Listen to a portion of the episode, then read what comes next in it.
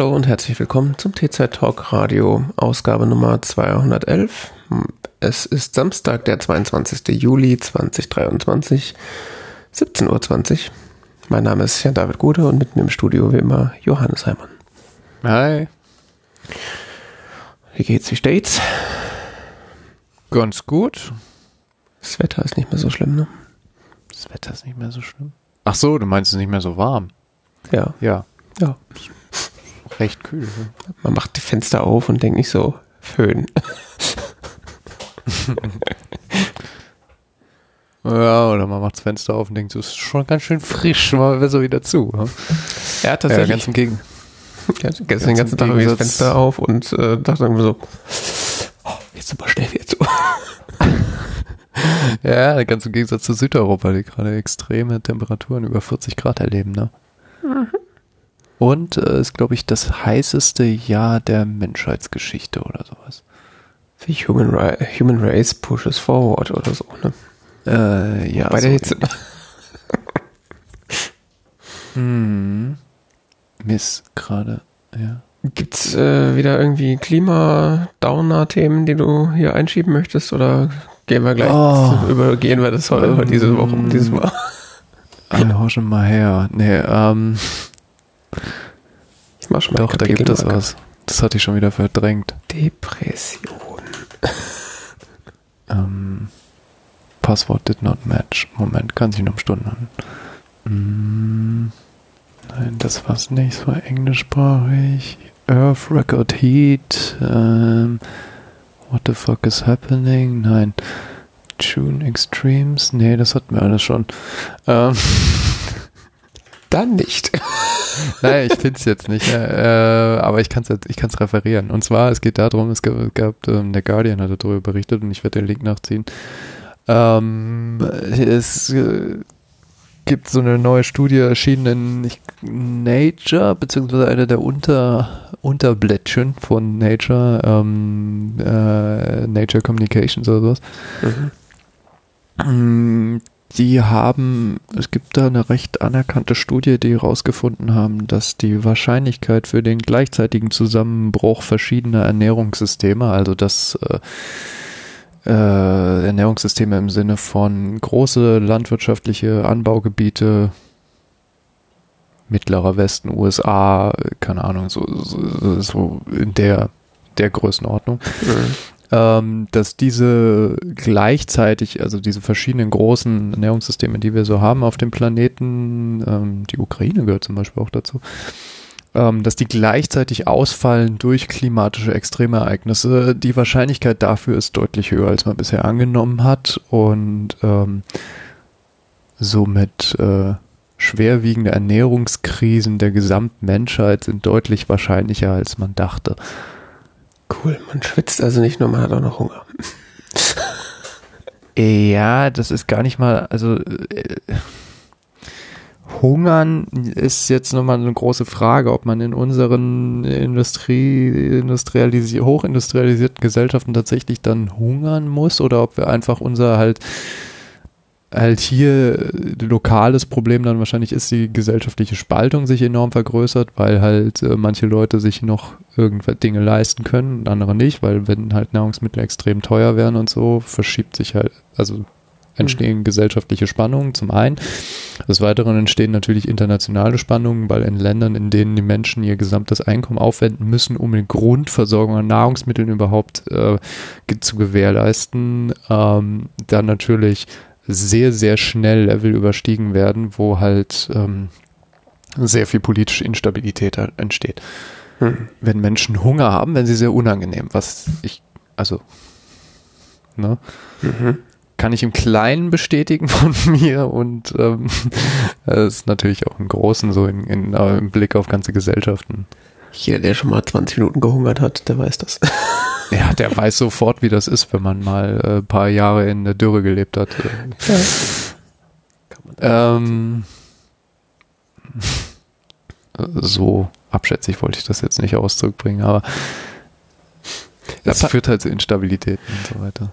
Ja, äh, wo du es gerade sagst, passend dazu habe ich vorhin noch auf Mastodon vorbeifliegen sehen, äh, dass Indien jetzt irgendwie gerade beschlossen hat, kein Reis mehr zu exportieren wegen Dürre und so. Und gerade irgendwie paar 40 Prozent des äh, globalen Reismarktes gerade dadurch weggebrochen sind. Echt? Das habe ich noch nicht mitbekommen. Das war literally vor einer Stunde oder was habe ich das irgendwo vorbeifliegen sehen. Ich habe jetzt zwei Wochen keine Nachrichten gelesen oder so, weil. Also dann demnächst beim Reisregal. Da braucht man sich ja nicht wundern. Gut eindecken. ja, oder muss man sich halt nicht wundern, wenn dann das, äh, die Preise sich verdoppeln. Der kostet der Egg Fried Rice beim Chinamann kostet dann plötzlich das Doppelte. Aber die Regierung verhängt Exportverbot für weißen Reis. Alter, was?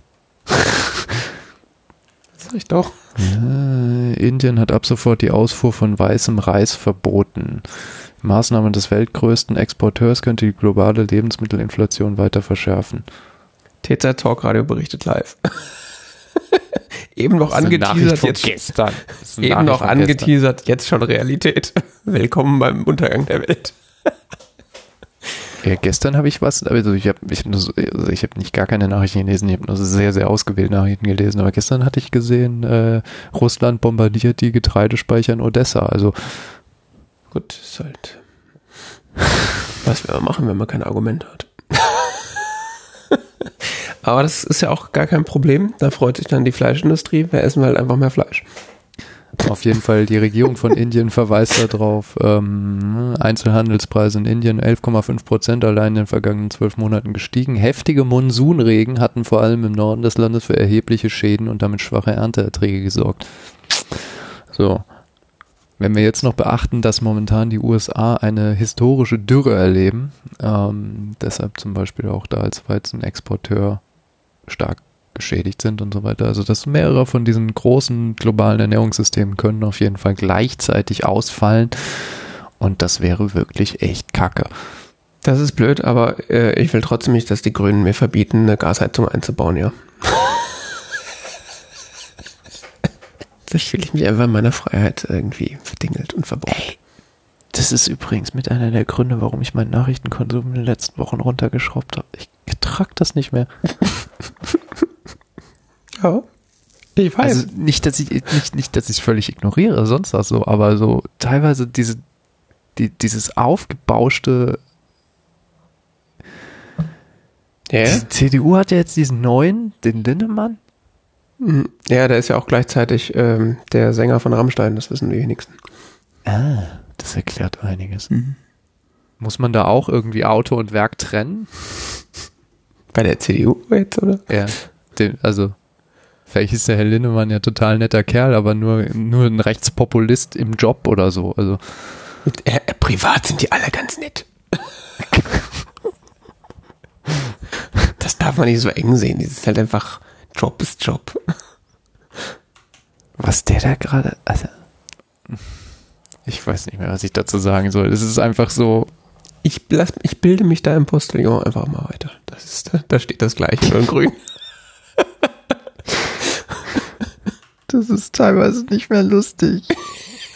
Das ist echt nicht mehr lustig, den Postillon zu lesen. Es ist ähnlich so wie The Onion und so amerikanischer Politik. Es ist so, das ist, ist das jetzt die, ist das jetzt Satire gerade oder ist das eine echte Meldung? Man ist sich nicht mehr so sicher. Ja. Das ist so, hast du das mitbekommen, was ich heute Morgen gelernt habe? Es gibt ja momentan eine Freibaddebatte. Ja, seit Wochen brodelt die. Man darf sich nicht mehr im Freibad prügeln oder sowas. Ich weiß es nicht. Ich habe das auch komplett ignoriert. Früh, ich früher mich war das noch erlaubt, aber jetzt ist das verboten. Ja, jetzt machen das nämlich, also man muss das verstehen, jetzt machen das leider die Leute mit den falschen Vornamen. Äh, und der zu dunklen Haut oder Haarfarbe. Ne?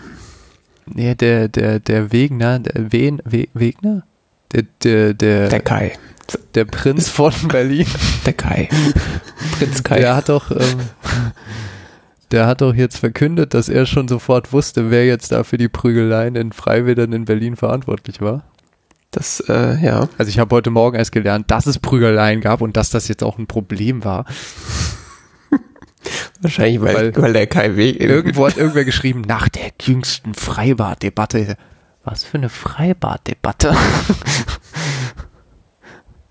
Ja, ich finde auch, die Freibäder müssen wir mal mehr mit mehr Personal und Geld ausstatten, damit die wieder besser werden. Ah, nee. Es geht um Ausländerfeindlichkeit und Rassismus. Ja, der will jetzt Passkontrollen an Freibädern. Wir werden darauf achten, dass jeder, der ins Freibad kommt, im Vorfeld registriert ist.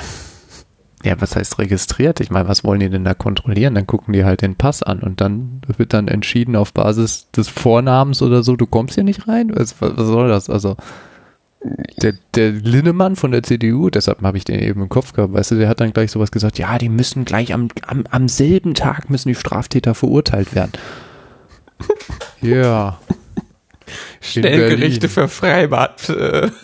Äh, in Berlin. In Berlin, die, die Justiz hat sicher nichts zu tun, außer irgendwelche Prügeleien in Freibädern zu behandeln. Die Frau Faeser hat irgendwas gesagt, wir müssen da mehr Polizisten hinschicken. Die Polizei so, ja, jetzt schon Personalmangel, das sollen wir jetzt noch in Freibädern patrouillieren. Haben die denn so Polizeibadehosen eigentlich an? Zum Sheriffstern auf dem Gemächt. Wie wär's denn? Wie wär's denn stattdessen mal mit ein paar BademeisterInnen oder keine Ahnung. Oder Schlagstöcke, die man sich nehmen kann, damit man es wenigstens gleich richtig machen kann.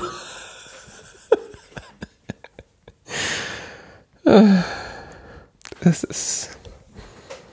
Also ich bin ja kein Freund des Prügeleien in Freibädern, als ich ein Kind war. Ich weiß, ich habe ja nie eine Prügelei im Freibad gekriegt.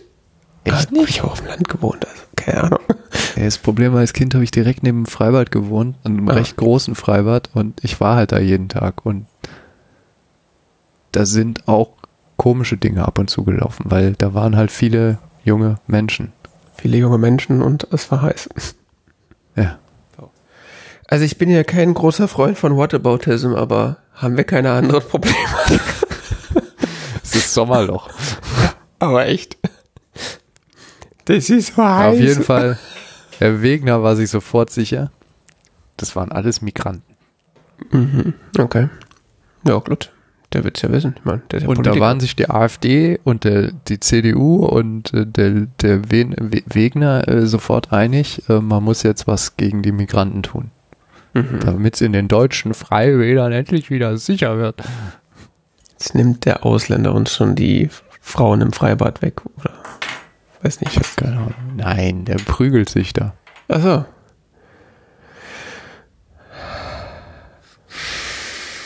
Ich weiß auch nicht. Vor allem habe ich erst gelesen, Freibaddebatte, dann dachte ich, da geht es um das oben ohne Baden. Aber ja, das, das ist ja eh der Untergang des Abendlandes. Das ist offensichtlich eine andere Freibaddebatte. Das ist nämlich auch so ein Ausländer. Ah, nee, Moment, warte mal. Fre Fre Freibad, nee. Ja, Freibad ist ja. Freibad-Debattenraum. Ne? Ja, Freibad-Debatte ist ja auch, also da muss man mit Fingerspitzengefühl, Fingerspitzengefühl rangehen, weil Burkini, no, no. Ist ja ein freies Land hier. Du musst ja schon was von deinem Körper zeigen. Also. Aber nicht zu viel. Aber genau, weil, ist, so wie es in der Tradition Deutschlands üblich ist. Genau. Also nicht, dass irgendwie noch in den 20ern, 30ern man mit so ganz Körperanzügen am Strand also war. Also so wie es in den letzten Jahrzehnten üblich war. So lang wie Elke Müller sich halt zurückerinnern kann. also bis gestern.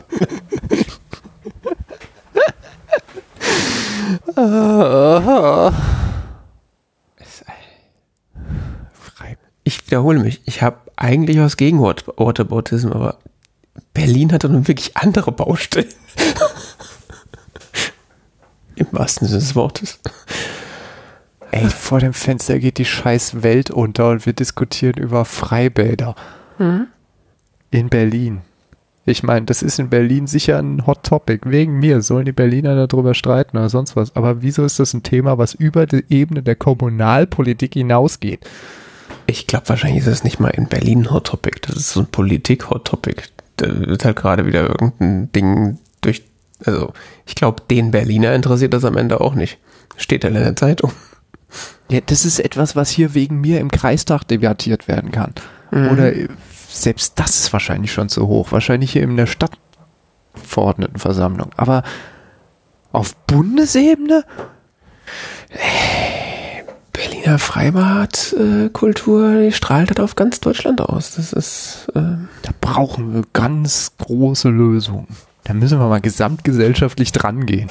Ich meine, das ist ja genau wie mit dem Löwen, äh, Wildschwein, äh, was auch immer da gerade durch Berlin Ach so, gelaufen du meinst, der Löwe ist ein Wildschwein. Das scheint sich ja auch nicht so sicher zu sein, die Berliner.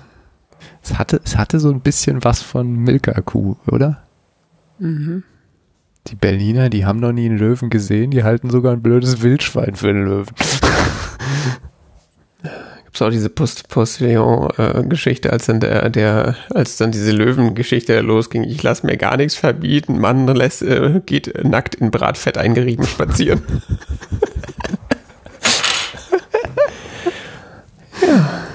Ah, dieser Weltschmerz. Was willst du machen? Fernsehen gucken. Was anderes hilft ja nicht, ne? Hm? Ja, ja, ja. Okay. Ähm, das ZDF bewirbt in den letzten Tagen, zumindest bei mir, äh, sehr intensiv auf seiner Mediathek-Webseite die Serie It's a Sin. Ähm, T-Zeit berichtete, Ist das so, ja? ja, das fand ich nämlich ganz, in Folge 157 vom 2. April 2021 Ja. habe ich da schon mal drüber geredet. Ähm, was ganz interessant in der Folge ist, ähm, auf der Webseite übrigens äh, die Formatierung kaputt. Ähm, Ist ja auch schon Jahrzehnte ist her. It's a Sin ist eine Serie, die spielt so in den 80er Jahren in London. Äh, so eine Clique von, äh, wie würde man das sagen, so queer, queeren Menschen. Ja. Ähm, und wie sie den Beginn der AIDS-Pandemie erleben. Mhm. Und äh, das ist ganz, ganz toll gemacht. Es sind unglaublich äh, motivierte junge Schauspieler und äh, eine total interessante Mischung, die Serie aus einem Einblick aus einer auf eine Zeit, die äh, insbesondere äh, viele Menschen stark geprägt hat, ähm, die das miterlebt haben und äh, die schon äh, ziemlich die Serie schafft es, diese, diese, diesen Einblick in diese Zeit zu verbinden mit ähm, einem guten Drama. Die gibt es quasi für, äh, Die gibt es jetzt für lau beim ZDF. In Originalton oder in deutscher Synchro. für Gebührenzahler sozusagen. Kannst, glaube ich, auch ohne Gebühren zu zahlen. Nein! Das ist Piraterie. Ja, alles klar. Ja, siehst du mal, 157, das ist aber auch schon echt ein Moment her. Da habe ich mich jetzt nicht mehr dran erinnert, spontan. Zwei Jahre. Okay. Sehr sehenswert, also kann ich nur empfehlen. Okay. Es sind auch nur ein paar Folgen, also es ist jetzt nicht irgendwie so ein mehrstaffeliges Ding, sondern es ist nur so eine sogenannte Miniserie. Ah ja. Fünf Folgen. Ja, apropos Serien, äh, die berühmte Serienplattform Netflix äh, geht mir ja jetzt schon seit einiger Zeit gehörig auf die Nerven. Und äh, hat das fast jetzt letztens tatsächlich zum Überlaufen gebracht, weil ähm, sie jetzt auch angefangen haben, äh, Passwort-Sharing in großen Anführungszeichen ähm, in Deutschland und ich glaube auch Europa allgemein äh, zu verhindern. Sprich, wenn man mit Freunden und Familie sich einen Account teilt, aber nicht im gleichen Haushalt wohnt, äh, können Leute außerhalb des eigenen Haushalts nicht mehr Netflix gucken.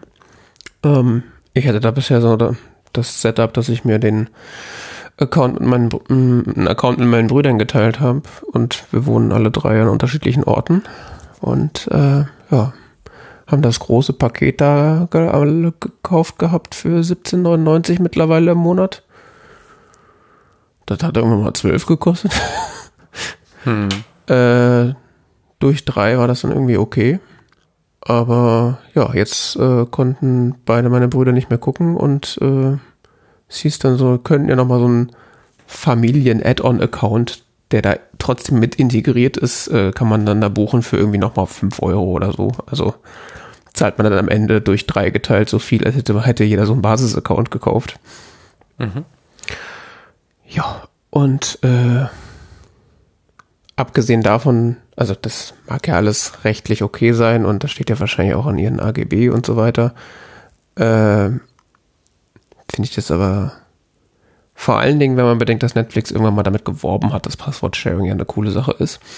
Ähm, das Premium-Abo ermöglicht das gleichzeitig Ansehen von Netflix auf vier verschiedenen Geräten. Hm, die müssen nur im gleichen äh, Haushalt sein, die vier Geräte. Wenn die woanders äh. sind, ganz schlecht. Also, also ich darf quasi vier Streams gleichzeiig zu Hause laufen lassen auf drei verschiedenen Geräten, auf vier verschiedenen Geräten. Aber wenn wir drei Leute gucken an von unterschiedlichen IPs, uiuiuiui. Ui, ui, ui. Ja, finde find ich, äh, finde ich reichlich uncool und dann einfach der Tatsache, dass auch so der allgemeine Content-Output von Netflix so qualitativ auch eher ins Mittelmäßige gegangen ist die letzten Jahre, äh, habe ich mich dann entschieden, tatsächlich das dann mal zu stornieren und jetzt bin ich kein Netflix-Kunde mehr. Und wie fühlt sich das an? In Anbetracht der Tatsache, dass Poco Rosso da drauf war. äh, war ich dann erstmal so, ah, Moment mal, wo, wo, wo, wo gucke ich das denn jetzt? Weil die ganzen, äh, die ganzen Miyazaki-Sachen sind nämlich tatsächlich bei Netflix. Orientierungsloser Millennial hat seinen Netflix-Account gekündigt. Sozusagen. Und dann habe ich festgestellt, dass ich, dass der Account durchgängig seit 2014 lief. Also ich habe quasi seit neun Jahren, ne, seit was, ne, seit acht Jahren habe ich quasi, nee, doch, seit neun Jahren, ja, 2023. Doch, Seit neun Jahren habe ich quasi durchgängig einen Netflix-Account gehabt. Also kann ich auf jeden Fall nur äh, empfehlen, Netflix zu kündigen, weil es ist einfach, das ist, das geht so nicht. Tut mir leid. Ich meine, es ist ja auch nicht so, dass man sich, da, dass ich da irgendwie so einen 5-Euro-Account habe und so, äh, wenn man den dann zu dritt oder zu 40 teilt, würde ich sagen, ja, okay, das ist dann, dann gibt es halt da irgendwie so einen Upgrade-Account für mehrere Personen, so Familien-Account-mäßig. Das würde ich ja noch mhm. verstehen, aber wenn man, man zahlt ja schon, weißt du, früher hat man dafür wahrscheinlich Kabelfernsehen gekriegt für den Preis. Und dann kannst du das nicht mal mit mehreren Haushalten nutzen. Naja. Das ist doch die Frage, was man da guckt. Ja, also ich habe das eh nicht in letzter Zeit nicht mehr so viel benutzt. Das war halt so mein. Ich auch nicht, also habe ich so irgendwann wieder gekündigt. Also zwischendurch gab es ja dann mal so auch wieder okay Serien, so weiß ich nicht, Sex Education und so habe ich zum Beispiel geguckt. Mhm. Ähm, da soll demnächst eine neue Staffel kommen, die Finale. Die muss ich mir dann halt auf althergebrachte Weise dann angucken. Das ist dann, ist dann halt so. ähm, und ansonsten war das halt so mein, man spielt halt mal irgendwie Big Bang Theory, Seinfeld, How I Met Your Mother in zum siebten Mal beim Spülen. Guckt man sich das wieder an oder so. Aber mhm. das ist halt auch irgendwie das ist ganz schön teuer dafür, sag ich mal. Ja, so irgendwie so, die Mordsburner hatten die irgendwie in letzter Zeit nicht mehr so, ne? So nicht so viele irgendwie, nicht so. Ja, oder vielleicht dünner geworden. Ja, äh, und vielleicht bin ich auch aus der Zielgruppe rausgefallen. Ich meine, da kommen schon immer noch so Hitshows raus, die auch irgendwie auf Social Media rauf und runter gefeiert werden, aber die interessieren mich halt nicht mehr. Also ich habe das Gefühl, die, mhm. die coolen Sachen kommen gerade eher auf Amazon, Apple TV Plus und Disney Plus raus. Also, ja. Keine Ahnung. Also ich kann nur jeden dazu animieren, das äh, Netflix zu kündigen, wenn man es nicht benutzt oder wenn die da mehr Geld von einem wollen, weil irgendwie muss man da ja auch äh, so mit seinem Geldbeutel mal abstimmen, dass das entsprechend nicht äh, so toll ist. Ja. Dann äh, kommen wir zur Fotoecke. Du wolltest eine. Ich habe was Interessantes gefunden. Ja. Und zwar ähm, diese äh, Lectures on Digital Photography heißt das. Mhm. Das ist ein, das sind 18 Videos ähm, von das eine Vorlesung. Mark Levoy. Das ist eine Vorlesung de facto. Mhm. Ähm, das, der ist oder war ähm, unter anderem der Beauftragte in Stanford. Mhm. Und hat da regelmäßig einen Kurs gehalten zu eben Digital Photography. Mhm. Ähm, wo er so quasi so eine Einführung gibt in was ist eigentlich Fotografie, wie funktioniert sie und wie funktioniert insbesondere digitale Fotografie. Mhm. Ähm, eine Vorlesung über ein Semester, deshalb 18 sind es 18 Sitzungen, die jeweils etwas über eine Stunde gehen. Mhm. Ähm, dazu gibt es so einen Plan mit so quasi, was man dazu noch lesen kann. Ähm, das ist nicht dabei, es gibt keinen Reader oder so, aber das kann man sich irgendwie besorgen, beschaffen, was auch immer. Mhm. Ähm, und es gab, es gibt noch so, es, ga- es gab äh, früher so Flash-Applets, die noch bestimmte Phänomene nochmal so äh, verdeutlicht haben, die funktionieren heute natürlich nicht mehr, weil Flash. Flash abspielen ist jetzt eher so eine Herausforderung geworden, aber ähm, zumindest die Slides kann man sich auf seiner Webseite noch runterladen. Mhm. Ähm, das ist jetzt nicht der Original Stanford-Kurs in diesen 18 Videos, sondern das ist äh, eine Variante, die er gehalten hat ähm, bei Google intern, weil er ist gleichzeitig auch Mitarbeiter von Google, ich glaube, gewesen. Ich glaube, er ist inzwischen so mehr oder minder in Rente, aber ähm, das hat er vor sieben Jahren, ich glaube 2016 oder äh, ja, im, im, im Frühjahr 2016 hat er das intern bei Google quasi diese Vortragsreihe ge äh, gehalten und adaptiert von seinem Stanford-Kurs Mhm. für, für Google-Mitarbeiter und das hat er eben dann hochgeladen und das ist ziemlich gut. Und der Typ ist ein sehr, sehr, sehr guter, ähm, ähm, ist ein sehr, sehr guter Redner. Ähm, ich finde es unglaublich gut nachvollziehbar, was er, wie er da redet und was er so erzählt und so. Ich habe glaube ich, zum ersten Mal verstanden, was es eigentlich mit Lochkameras auf sich hat oder sowas. Ich habe jetzt nur die ersten zwei äh, Vorlesungen gesehen bisher, aber ich fand es bisher schon so gut, dass ich das jetzt empfehlen wollte mal. Mhm. Ähm, ist schon sehr spannend. Okay. Das wäre jetzt auch meine Frage gewesen. Ist das, lernt man da als äh, Kommt jemand? drauf an, wie erfahren du bist und was Ja. du so. Aber das geht schon recht fundamental. Also da geht es schon teilweise dann um Physik und wie funktioniert die Optik und so. Mhm. Okay. Das sind immerhin 18 Stunden Content. Also das ist, also nee, quasi eher so ein 19 bis 20 Stunden Content. Mhm. Und ähm, der erklärt dann mal so richtig, wie das funktioniert mit dieser Fotografie. So ein richtiger Uni-Einführungskurs. Wozu es auch theoretisch noch so ein amerikanisches Textbook gibt äh, von einer gewissen Barbara London und zwei anderen Menschen. Ähm, das heißt Photography. Ähm, das habe ich in einer älteren Ausgabe für einen Euro tatsächlich gebraucht gekriegt. Mhm. Das ist so ein 6 Zentimeter dicker Schinken, richtig cooles Teil. Ähm, ziem ziemlich umfassend, also ziemlich cool. Mhm. Wo auch mit ganz tollen Grafiken erklärt ist, so was, welche Effekte hat zum, also dieses, zum Beispiel dieses ähm, Triangle of ähm, die, die, die, dieses, diese Trias von Belichtung. Mhm. Exposure Triangle. Mit, mit, genau, ähm, Exposure Triangle heißt es im Englischen, die, die, äh, das auch mal in diesem Textbook mal erklärt, so mit Schaubildern und hier und sonst was und Beispielbilder und keine Ahnung, wenn das, ich finde ich finde dieses Textbook das ist schon phänomenal. Ich, ich, ich wusste nicht, dass es sowas überhaupt gibt, keine Ahnung. Das, ähm, es gibt ja viele Bücher zur Fotografie, aber die sind häufig dann entweder so aus einer total künstlerischen Ecke geschrieben, also Mhm. so ähm, sonst was. Das ist aber, finde ich dann, äh, finde ich auch spannend, aber ähm, ist nicht das, was ich da gesucht habe. Ich habe eher so eine Mischung gesucht, die irgendwie mich mal so in dieses Gebiet einführt. Und das finde ich dieses Buch eigentlich ziemlich interessant, weil diese ein bisschen so fangen total simpel an. Ja, eine Kamera funktioniert so und so und keine Ahnung, du musst halt den Knopf oben drücken, um ein Bild zu machen und so. Hm. Geht dann bis hin zu, wie funktioniert eigentlich genau das mit der Belichtung und äh, keine Ahnung was. Ähm, wie gesagt, mit so, Schau also ich fand auch zum Beispiel faszinierend äh, in dem Kapitel zur Blende oder so, wo dann ja dieses Depth of Field erklärt wurde im Sinne von, ähm, ja, wir haben bei der Blende so und so, haben wir das so und so und sowas und dann zu Vergleich so die gleiche Szene von der Seite fotografiert oder so. Mhm. Was irgendwie schon sehr lustig ist. Ja.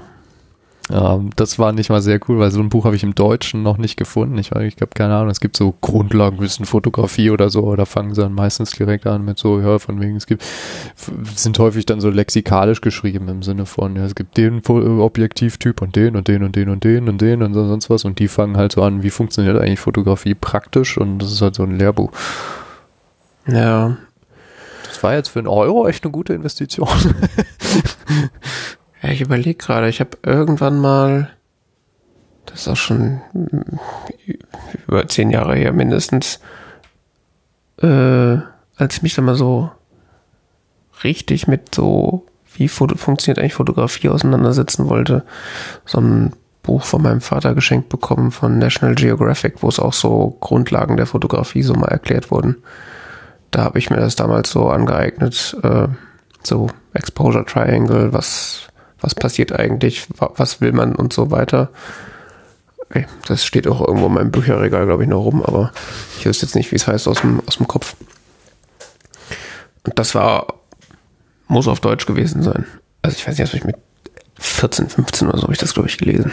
Das ja. war, ist auch. Ja, ich will nicht bezweifeln, so dass es auch auf Deutsch sowas gibt, aber das, ich fand das, ich fand das sehr cool. Ja, nee, so Grundlagenbücher, so die einmal in so ein Thema einführen, das ist auf jeden Fall immer gut. Also. Ich hatte ansonsten immer so, ja, wie gesagt, entweder so sehr künstlerische oder sehr technisch orientierte Bücher, die halt so dann mir auch nicht so wirklich weitergeholfen haben, weil das so ein, okay, es gibt diese 13 Objektivtypen. Das ist schön. Und jetzt? Mhm. Ja, ja. Was ist nochmal eine Blende? ja. Das ist ja alles nicht so einfach. Also, ja, genau. wenn man das irgendwann mal verstanden hat, ist alles klar, aber so der, der, der Schritt davor ist so Blende, Verschluss, Verschlusszeit. Hä? ja, genau. Ja, und wie hängt das alles zusammen und keine Ahnung was und wo kommt das eigentlich alles her und, und äh, es das Buch, was ich jetzt habe, in der die Auflage, die ich habe, ist eine ältere Auflage. Das ist noch ganz lustig. Das ist noch geschrieben da, wo Digitalkameras gerade so ganz neu waren. Und das heißt, der meiste Teil des Buches ist sogar noch auf Analogfotografie ausgerichtet. Mhm. Was es noch interessanter macht im Moment für mich, weil das irgendwie so keine Ahnung, gibt es dann so ein Kapitel, wie wird eigentlich Film entwickelt? Mhm. Mit Schaubildern und sonst was. Und hier und ja, und dann wird das hier gemischt und hier und da und keine Ahnung was. Und das ist total spannend. Ja, Gut, ich meine, so rein von dem, wie man fotografiert und was da so passiert, dürfte das auch keinen großen Unterschied machen, ob man jetzt über digitale oder analoge Fotografie ja, da spricht. Ne? Also abgesehen davon, dass du halt dein, die Filmempfindlichkeit nicht ändern kannst, aber während du fotografierst. Weil ich es auch sehr spannend finde, weil diese, wie gesagt, das, die, die Auflage, die ich habe, so geschrieben, da waren Digitalkameras jetzt so gerade so der neue heiße Scheiße Anfang der 2000er oder so ist das. Mhm. Und ähm, die schreiben darüber so, ja, okay, also im Vergleich zu heute, ja, die Kameras sind in hohen ISO-Bereichen besser geworden. das ist so der Unterschied, den ich bisher wahrgenommen habe. Aber prinzipiell ist es schon ist wirklich ein gutes, tolles Buch. Mhm. Aber auf jeden Fall, wo, wovon ich ausgegangen war, diese, diese Vorlesungsreihe, die kann ich nur sehr empfehlen. Die ist wirklich cool, wenn man sich mal so richtig mit dem Thema beschäftigen möchte. Ja. Anderes Thema, was mich beschäftigt. Mhm. Ähm, wie, wie hältst du es mit der Fotoorganisation? Also Loaded question. ich höre ja viel immer wieder dieses, dieses Wort Lightroom. Mhm. Aber ich krieg so ein bisschen die Kratze, wenn ich mit, dass das von Adobe ist. Mhm. Will man das heutzutage noch? Tja. Oder was will man dann? ich habe gesehen, der, der, der, der, Herr Olmer ist, glaube ich, vom, vom iPhone-Blog, der schwört ja total auf Darkroom. Echt? Ja, unter anderem. Ähm, Darkroom ist so eine Mac-Software, so ein bisschen wie Lightroom, aber das arbeitet auf Basis der Fotos-Datenbank von macOS. Hm. Das ist ja auch eigentlich eine iPhone-App, die irgendwann mal auf Mac gekommen ist, glaube ich. Die ist cool, aber das macht mich fertig, dass das auf Basis dieser Fotos-Datenbank arbeitet. Ja, das, das ist ich nicht. Das ist auch da sind die Smartphone-Snapshots drin. Dies, das will ich nicht. Ja, das Oh, ich habe das Typenschild von meiner Waschmaschine fotografiert. Das muss ich jetzt unbedingt jetzt nachmachen. nochmal den Weißabgleich nachziehen. Ja.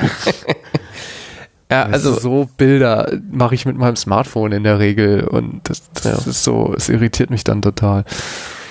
Ja, also äh, loaded question, aber was, also die Frage ist, was machst du denn mit deinen Fotos? Äh, geht's da jetzt Ich nur? brauche ich brauch was zum Organisieren und Sortieren und Mhm. was zum RAW entwickeln.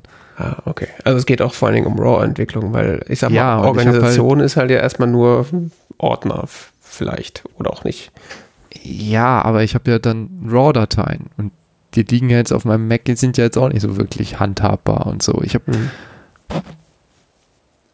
ich habe so ein, ähm, ich habe ein bisschen Dinge ausprobiert und, und Software ausprobiert, aber irgendwie, weiß ich nicht, will ich so eine vernunftbasierte Entscheidung treffen, in welche Software ich mich jetzt einarbeite, weil es ja auch wirklich krass komplizierte Software ist. Also so, wenn ich jetzt sage, Mhm. so hier, ich gehe jetzt hier in die Richtung Lightroom oder so, muss ich mich ja, also erstens ist es ziemlich komplizierte Software, in die du dich ja erstmal rein. Gut, wenn du da mal drin bist, sind die anderen ähnlich, okay, verstehe ich, aber trotzdem, Ja. für mich als so Anfänger ist es erstmal so, ein, so eine Hürde. Mhm. Und das andere ist ja auch eine finanzielle Entscheidung, weil wenn ich mich jetzt in Lightroom einarbeite oder sowas, das kostet mich ja auch irgendwie, keine Ahnung, 120 Euro oder so im Jahr. Ähm, und ist von Adobe. Dein Computer wird langsamer und dein, äh, du musst dein Aktienportfolio auflösen. Ja, genau. Aber ähm, zum Beispiel bei in meiner Kameraschachtel war noch so ein Zettel drin, hey, lad doch jetzt mal Capture One runter. Ja, Das habe ich gemacht, das ist auch cool. Capture One ist toll, ne? Das ist eine coole Software, aber ich meine, wenn ich mich jetzt da einarbeite, habe ich auch so eine Perspektive, ja, dann willst du ja wahrscheinlich irgendwann schon die Pro-Variante haben und die kostet ja dann auch wieder 200 Euro oder sowas. So, äh, Ja, vor allem ist Capture One jetzt auch kürzlich auf dem Abo-Modell umgestiegen. echt? Oh, scheiße. Also, Nee, nee, ich habe vorgestern erst geguckt, da konntest du noch die, die äh, lebenslang Lizenz kaufen. ah, okay. Aber sie bieten es auch. Aber die hat so 200 Euro gekostet oder so. Äh, ja, Capture One ist richtig teuer, aber ähm, Ja, aber ich habe auch noch andere, so ähnliche Software gesehen, nicht nur Capture One, sondern Ja. es gibt ja auch noch so ein paar andere Mitbewerber, wenn du so googelst Lightroom Alternative, Mhm. dann findest du ja irgendwie so immer die gleichen drei Namen oder so. Und die kosten auch alle in dem Bereich und ich habe keine Ahnung, ich bin total verwirrt. Capture One kann immerhin, Capture One kann immerhin diese coolen Fujifilm Filmemulationen. ja, Was benutzt du denn? also Ich habe früher mal Aperture benutzt, das war cool, Ja, das genau. mochte ich sehr gerne. Ja. Und dann hat Apple einfach gesagt, das machen wir jetzt nicht mehr. Und ich war so, ich, könnt ihr mir doch nicht antun. ja, genau so war das bei mir auch. Ich habe angefangen damals mit Aperture, weil es so der Jetzt noch, das, ich habe jetzt immer noch übrigens das, das, das, das, das Gefühl, ich habe da irgendwo noch so auf so einem alten Rechner so eine Aperture-Bibliothek liegen, wo noch Bilder drin sind, die ich eigentlich behalten will. Und ich mhm. Naja, weiß nicht, wie ich die da rauskriegen soll. ja, das ist ja du kannst das ist ja nur ein Paket, das kannst du aufmachen. Ja, irgendwie. aber das sind irgendwie so Folderstrukturen, die so 17 Ebenen tief sind oder so. Ja, ja, da machst du dann eine Suche auf RAW-Dateien in diesem Paket und dann kopierst du die raus und die Struktur Ja, geht das verloren, das kannst du vergurken, ja, das ist das Problem. Ja, also da komme ich auch her von Aperture. Ich habe das auch sehr, sehr lange benutzt, bis es dann durch irgendein macOS-Update dann nicht mehr funktioniert hat, weil ich auf Ah. gar keinen Fall äh, was anderes nutzen wollte, weil ich sehr zufrieden damit Das war. war tolle Software, Aperture, ja. Die Funktionalität von Aperture ist angeblich ja dann in, in die Apple Photos App rübergewandert und die Apple Photos App kann ja tatsächlich auch RAW bearbeiten. Das heißt, wenn du da RAWs reinschmeißt, kannst du da auch mit RAWs ähm, arbeiten. Das ist nicht so, Echt? Äh, das ist nicht so differenziert und so ausgeklügelt wie ein moderner RAW-Converter, aber damit kannst du auch schon einiges machen. Das Problem ist halt, das liegt dann halt alles in deiner Apple Fotos Mediathek und du hast keine klare Trennung zwischen RAW und JPEG. Deswegen ist das für mich auch dann am Ende ausgefallen. Ich habe das mal eine ganze Zeit lang probiert, aber abgesehen davon, dass meine Fotomediathek dann aufgegangen ist wie, wie ein Hefeteig, äh, ja. Ich war da auch sehr lange auf der Suche, habe mir auch Capture One angeguckt, fand ich auch sehr cool, hat mich der Preis abgeschreckt und äh, ich bin dann irgendwann bei äh, On One Photo RAW gelandet. Wie heißt das? On One, also UN1 Photo RAW. Das nutze ich aktuell. Okay. Und das hat, äh, da bin ich zwar auch nicht 100% zufrieden mit, weil das irgendwie nicht sich sonderlich Mac Native anfühlt. Ähm, aber das kann so ziemlich alles, was ich von so einem RAW-Converter erwarte. Äh, 99 Prozent. Und äh, was ein großer Vorteil bei denen ist, die haben keine Mediathek in dem Sinne, sondern die arbeiten auf deiner Ordnerstruktur. Das heißt, wenn du deine Fotos, also wenn ich äh, Fotos gemacht habe und nach Hause komme und die auf den Rechner importiere, dann lege ich da einen Ordner an in meinem allgemeinen RAW-Ordner, der, der dann halt den, den halt, weiß ich nicht, kannst dann benennen, wie du willst, schmeißt er die Bilder rein und dann kannst du in der Software sagen, welcher, also kannst du kannst einen Ordner überwachen lassen sozusagen und der guckt dann immer, sind in diesem mhm. Ordner neue Bilder drin und der legt dann halt so Metadaten-Files an, die in dem gleichen Ordner liegen. Hm. Ja, also auf, auf Apple Silicon. Aber das kann diese, diese Fuji-Film-Emulation nicht. Gell? Doch. Echt? In der aktuellen Version kann das das auch.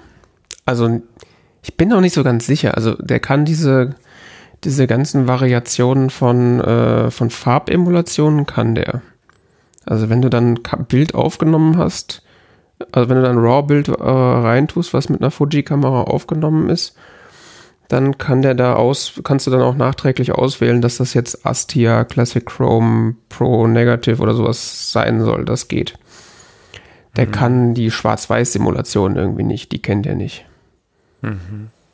Aber das ist ja, also ich habe die, hab die Software oder habe mich ja dann damals für die Software entschieden, als ich noch, äh, da hatte ich ja noch gar keine Fuji-Kamera. Das war jetzt da kein so, okay. Kriterium dafür. Aber das ist das, was ich gerade benutze. Und ich habe halt eine Ordnerstruktur auf, auf, mittlerweile auf einer externen SSD, wo halt meine RAW-Bilder drauf liegen. Und da arbeite ich dann mit On, On One Photo RAW drauf und äh, wenn dann so ein Bild entsprechend, äh, also mein Workflow ist, oder sagen wir so, früher war mein Workflow so, ich habe hab RAW fotografiert und habe die JPEGs, äh, also ich habe JPEG und RAW gleichzeitig fotografiert.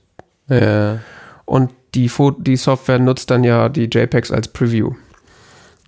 Und ich habe die JPEGs früher im Grunde immer bei, bei der Canon-Kamera komplett ignoriert, weil ich die sowieso nicht so ansprechend fand und habe mhm. immer auf den RAW-Bildern gearbeitet und dann daraus ein Bild exportiert und das dann in meine Apple Fotomediathek geschmissen. Und das mache ich heute im Grunde auch noch, nur mit dem Unterschied, dass wenn mir das JPEG, was aus der Fuji-Film-Kamera rausfällt, gut gefällt, dann fasse ich das gar nicht erst an. Und wenn ich da halt Verbesserungsbedarf sehe, dann äh, mache ich halt On One Photo RAW auf und bearbeite das RAW und Bild und exportiere dann ein JPEG beziehungsweise ein Hive oder Hike, also das neuere Format da und ähm, schmeißt das, also schmeißt das dann in Apple, in die Apple Fotomediathek. Also ich habe tatsächlich die Apple Fotomediathek ist bei mir so eine Mischung aus iPhone-Bilder und Bilder, die ich aus der richtigen, aus den richtigen Kameras habe, die ich für gut befinde. Äh, was dann wiederum ganz nett ist, weil ja da diese ganze Fotomagie auch drauf passiert. Also Leute erkennen, Bilder nach Orten sortieren, äh, Rückblicke und sowas. Also die ganzen. Der macht das on one. Nee, macht Apple Fotos. Macht, ach so, Entschuldigung, ja. Ja, so Geschichten haben die natürlich auch. Also ist mittlerweile auch AI drin ohne Ende in dem, in dem On-One-Photo-RAW, dass irgendwie automatische Retusche über AI und Noise Reduction und Gedöns und Objekterkennung. Also der taggt deine Fotos mittlerweile auch automatisch und sagt, da, da ist eine Person drauf zu sehen, da ist ein Gegenstand drauf zu sehen. Alle möglichen Klimbim. Aber ich sag mal so. Capture. Ja. So Capture One mal ausprobiert? Ja, ja, ich habe das einmal ausprobiert. So, ich hatte das mal die Demo runtergeladen und das fand ich tatsächlich auch ganz cool. Aber da hat mich halt der Preis abgeschreckt du kriegst ja für Fuji zumindest so eine kostenlos Variante. Mhm. Also die auch quasi für immer kostenlos ist. Mhm. Gibt es für Fuji, gibt es für Sony Kameras und noch für irgendwas drittes, was ich jetzt vergessen habe. Wo die so eine, äh, da musst du auf irgendeine so Spezialunterseite und so, dann kriegst du dann so eine Lizenz. Ähm, okay. für Capture One Express oder sowas. Hm. Ja, die habe ich, so, so diese Spezialversionen für die einzelnen Hersteller habe ich, habe ich nie ausprobiert. Also wenn, habe ich dann Capture One Pro ausprobiert, die vollwertige. Ja, weil die, die hat irgendwie dann nur so, die hat eingeschränkte Werkzeuge, mhm. aber ähm, nicht, aber so für so für Einsteiger schon schon genug Werkzeuge. Anscheinend. Ja, ich tue mich da immer schwer mit, äh, was Einsteiger äh, brauchen und was Profis brauchen, ehrlich gesagt. Ich merke dann meistens immer relativ schnell, dass meine Ansprüche sowieso zu hoch sind für alles Mögliche. okay. Ähm, also, keine Ahnung, habe ich noch nie ausprobiert. Ich habe hab die Pro-Version. Das erstmal viel zu viel Knöpfe. ja, ja, klar. Aber wenn man sich da erstmal so reingearbeitet hat, dann ist das auch alles gar nicht mehr so. Äh, on one. Ja, pff, Capture One. Du heute wieder on one wählen? Tja. Das ist eine gute Frage. Oder ist das jetzt mehr so, ich bin da jetzt drin? nee, das ist mehr so, ich finde auch nichts Besseres gerade preis-leistungsverhältnismäßig. Also, okay. ich liebäugel auch immer mal wieder mit Capture One, aber die machen sich halt auch in ihrer eigenen Community halt gerade unbeliebt, weil sie halt jetzt auf, äh, auf ähm, Abonnement gerade setzen und die Community auch da Angst hat, dass demnächst die Einzellizenz wegfallen könnte. Ja. Und der Gesamt, also der, der Gesamtpreis von Capture One ist halt auch deutlich höher. Also irgendwie On One kostet ja. irgendwie 80, 90 Euro oder sowas. Es gab, es gibt noch so ein paar andere, die ähm, aber auch so ähnlich viel kosten. Ja, es gibt dann ja noch, äh, wie heißt das, Darktable, das ist ja diese Open Source Geschichte. Ja, das habe ich auch ausprobiert, das war grausig. Ja, das ist auch. Also es ist eine sehr, ist eine sehr, sehr mächtige Software. Ähm, dafür, dass es eine Open Source Software ist, aber sie hat eine grauenhafte UX. Ja, und das ist auch, glaube ich, die haben gerade Probleme überhaupt äh, auf dem Mac, der Entwickler, die haben irgendwie einen Entwickler, der die Mac-Version macht. Also das Ach ja. Hatte ich irgendwie ich hab, gehört. Hab. Ich habe auf meinem, ich habe auf meinem NAS ähm, ein paar Fotos hingeworfen und damit mhm. ich die mir angucken kann, habe ich so eine Software im Docker-Container installiert, die heißt PhotoView. Mhm. Ähm, Photo Gallery for Self-Hosted Personal Service. Mhm. Ähm, der benutzt tatsächlich im Hintergrund Darktable, mhm. um ähm, Vorschau von RAW-Bildern zu erzeugen. Mhm. Das ist also Photoview ist sehr cool, aber ist halt kein, kein, der macht halt einfach, erzeugt halt nur ein Vorschaubild dann. Naja, ist halt so ein Viewing-Ding, ne? Der macht da keine, kannst da nix, kannst da nix einstellen oder so in Photoview, du kannst nur ähm, quasi Dinge anzeigen lassen. Und ich fand das sehr schön, um einfach mal Fotos in den Ordner zu werfen und ähm, kann die mir irgendwo angucken. Ja, das hatte der Huckel ja auch irgendwie letztens erwähnt. Ach ja. Der hat das auf äh, seinem Blog erzählt, wie er das auf, auf FreeBSD installiert hat. ja, keine Ahnung, ich habe da einfach einen Docker-Container angemacht. Ja gut, das, das ist ja auf, auf FreeBSD, hast ja keinen... Äh ich finde die Vorschaubilder häufig so, die so auf diesen Webseiten von dieser Fotosoftware sind, so zweifelhaft. Ist diese vorher, nachher und das denkst du vorher, ey, cooles Foto und nachher, oh, krass überbearbeitetes Foto. Was auch, ähm, es gibt noch diese andere Firma, wie heißt sie denn, äh, die auch mal diese, wo sich im Smartphone-Markt auch immer drum gekloppt wer, wird, wer den höchsten Score hat. Also es kenne auch ansonsten Skylum Lumina, das wurde sehr viel, wird sehr viel empfohlen. On One, Photo Raw, easy to use. ähm, Mylio Photos, DxO Photo Lab. DxO, ja genau. Das äh, hat der, hatte der Huckel auch letztens geschrieben, dass er das jetzt benutzt. Aber äh, kann ich nichts zu sagen. Ist auch relativ teuer. Ja, ja, ich habe auf jeden Fall, das ist auch in diesem Preisbereich, in diesem hohen Preisbereich. Also ich sag mal, wenn ich jetzt professionell das machen würde, würde ich wahrscheinlich mir Capture One kaufen oder vielleicht doch noch über Lightroom nachdenken, weil halt äh, Lightroom halt so die größte Verbreitung auch immer noch hat und ähm, ich sag mal, wenn du halt irgendwo Support brauchst oder irgendwie Fragen hast oder ähm, ja, keine Ahnung, du kannst auch irgendwie Presets und alle möglichen Geschiss von irgendwie jedem zweiten äh, Foto-YouTuber kaufen. Die gibt's halt immer nur für Lightroom und maximal für Capture One. Ähm, das wäre noch so ein Grund für Lightroom. Aber Lightroom hat halt, die arbeiten auch irgendwie mit so Katalogen. Ich weiß nicht, ob das irgendwie geschlossene Mediatheken sind äh, oder ob die tatsächlich auf deiner Ordnerstruktur arbeiten. Das, ich habe weiß gar nicht, habe ich Lightroom jemals gehabt? Ich glaube, ich habe irgendwann mal so in meinen ganz frühen Zeiten, als ich noch so eine Photoshop-Lizenz hatte, die vom Laster gefallen ist, hatte ich auch so eine Photoshop, äh, so eine, so eine Lightroom-Lizenz. Das war alles noch lange vor Creative Cloud und Abonnement. Und da hatte ich das irgendwie mal erzeugt so eine, so eine CO-Catalog-Datei. Hm. Ja, aber liegen dann da die Fotos drin oder ist das nur so, da liegen die Metadaten drin? Weil das war so der große. Da liegen die Fotos drin. Ah. Das ist so, das ist, es ist ein, ist ein Folder. Es ist, das ist ja. ein Ordner äh, mit einer relativ flachen Struktur auch einfach hier. Hier gibt es einen Unterordner, der heißt Originals und da gibt es 2023 und Juli. Hm.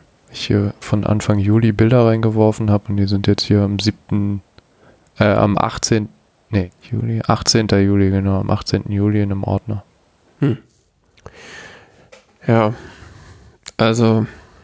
Weil ich sie am 18. Juli importiert habe, Entschuldigung. das war halt auch was, was ich dann so nachträglich bei Aperture damals ein bisschen doof fand, dass das halt alles in, dieser, in diesem Package da drin lag. Weil dann kannst du halt auch nicht mal so einfach deine Mediathek aufteilen. Also bei On, bei On One äh, habe ich das halt teilweise so gemacht, dass ich zwei Mediatheken hatte. Eine, die auf dem Laptop ist, wo halt nur irgendwie die letzten 20, 30 Ordner drin liegen.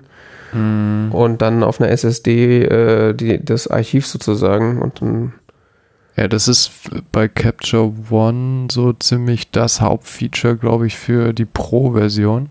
Ja. Weil die, die, die, diese äh, mit der Kamera kostenlos Variante kriegst du halt nur so eine, ähm, kriegst halt nur einen Katalog, den er so automatisch anlegt. Hm. Okay. Und bei dem anderen, ähm, da kannst du, bei der Pro-Version kannst du dann die, die Kataloge einfach neu anlegen immer. Mhm. Kannst mehrere haben und was weiß ich nicht was und auch auf Netzwerklaufwerken und so. Da geht irgendwie extrem viel, aber ich habe da noch nicht durchgeblickt. Hm. Ja, finde ich immer extrem schwierig. Also, ich kann jetzt nicht sagen, dass On One das Beste ist seit geschnitten Brot. Das ist halt das, bei dem ich irgendwie gelandet bin und ich, die anderen Sachen haben halt bisher nicht mich in dem Sinne überzeugt, dass es jetzt für mich lohnen würde, dahin zu wechseln. Mhm. Es gibt halt, was halt auch so ein bisschen, es gibt halt jedes Jahr eine neue Version von On One. Das heißt, er zahlt halt auch dann jedes Jahr im Grunde einen Upgrade-Preis. Also musst du nicht. Ich habe auch tatsächlich irgendwann mal so zwei Versionen übersprungen, habe ich aber auch das nicht so viel benutzt.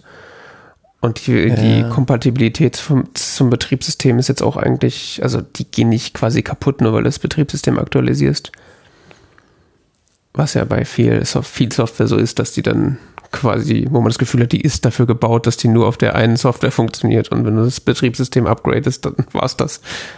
Ähm, ja, und die haben natürlich mittlerweile auch ein Abo-Modell und das ist natürlich auch alles ganz, also mitteltoll, keine Ahnung. Und man merkt halt, dass die nicht äh, auf dem Mac nativ äh, so gebaut sind. Ja, aber das sind die, glaube ich, alle nicht, oder? Ja. Oder ist Capture ja. One nativ? Also es fühlt sich jetzt alles nicht nativ an. Ja, es ist irgendwie ein bisschen, bisschen eklig, ja. Also auf, auf Apple Silicon Architektur ist es ganz okay. Als ich es noch auf meinem Intel äh, iMac hatte, das war so, das war schon auch gar nicht so schnell. also langsamer als Aperture damals war, was irgendwie ein bisschen absurd war, weil das lief ja auf viel älteren Computern. Ja. Ja. Ja. Ich würde mir auch wünschen, dass Apple einfach wieder das Aperture-Ding nochmal rausholt und in der neuen Version rausbringt, weil ich meine, das mit dem Final Cut und Logic machen sie ja auch weiter. So eine richtig geile RAW-Converter-Software von Apple wäre schon echt nice für einen Mac. Aber. Aber. Ja. Ist wahrscheinlich die Zielgruppe dann doch zu klein. Wahrscheinlich. Und ähm, Lightroom ist gar nicht. Ich habe Lightroom äh, zu Zeiten, da war äh, CS3 oder so aktuell, also wahrscheinlich irgendwie 2006, 7 habe ich das mal ausprobiert. Das war schon auch okay, aber war halt auch damals schon Adobe Software und hat halt gegenüber Aperture sich irgendwie sehr komisch angefühlt. Und äh, weiß ich nicht. Ich habe das wirklich über zehn Jahre nicht angefasst. Ich habe keine Ahnung. Es kann sein, dass es mittlerweile ganz toll läuft. Also es benutzen ja sehr viele Leute, von daher so scheiße, so scheiße wird es schon nicht sein, aber es ist halt trotzdem, also erstmal ist es Adobe Software, das heißt, das ist so ein Adobe Crap Loader auf deinem System. Und dann, ja, das ist halt im Abo so mit Photoshop verdrahtet und so. Ja, du kannst ja auch, ich weiß gar nicht, und dann gibt es ja auch irgendwie Lightroom Classic und Lightroom Creative Cloud. Also das Lightroom Classic ist ja das, wo du deine Bilder offline auf deinem Rechner liegen hast. Und dann gibt es ja noch irgendwie die Ka Variante, wo du so einen Online-Katalog haben kannst, der dann auch irgendwie mit der Lightroom-App auf dem iPad und dem iPhone irgendwie connected ist, wo du dann irgendwie on the go auch äh, quasi die Bilder bearbeiten kannst. Aber ich habe das auch schon so lange nicht mehr verfolgt. Ich höre da immer nur Leute drüber reden. In diversen Podcasts. Also ich habe immer so ein bisschen das Gefühl, die ganze Pro-Foto-Community ist immer so, ja, wir müssen es halt benutzen, weil es halt quasi der Industriestandard so. Manche trauen sich dann zu Capture One und das ist auch irgendwie für Pros ganz gut. Aber so richtig zufrieden ist da, habe ich da, habe ich das Gefühl, ist da so eigentlich niemand wirklich mit. Aber es kann auch so einfach nur professionelles Gejammer sein. Vielleicht ist das auch für äh, eigentlich ganz toll.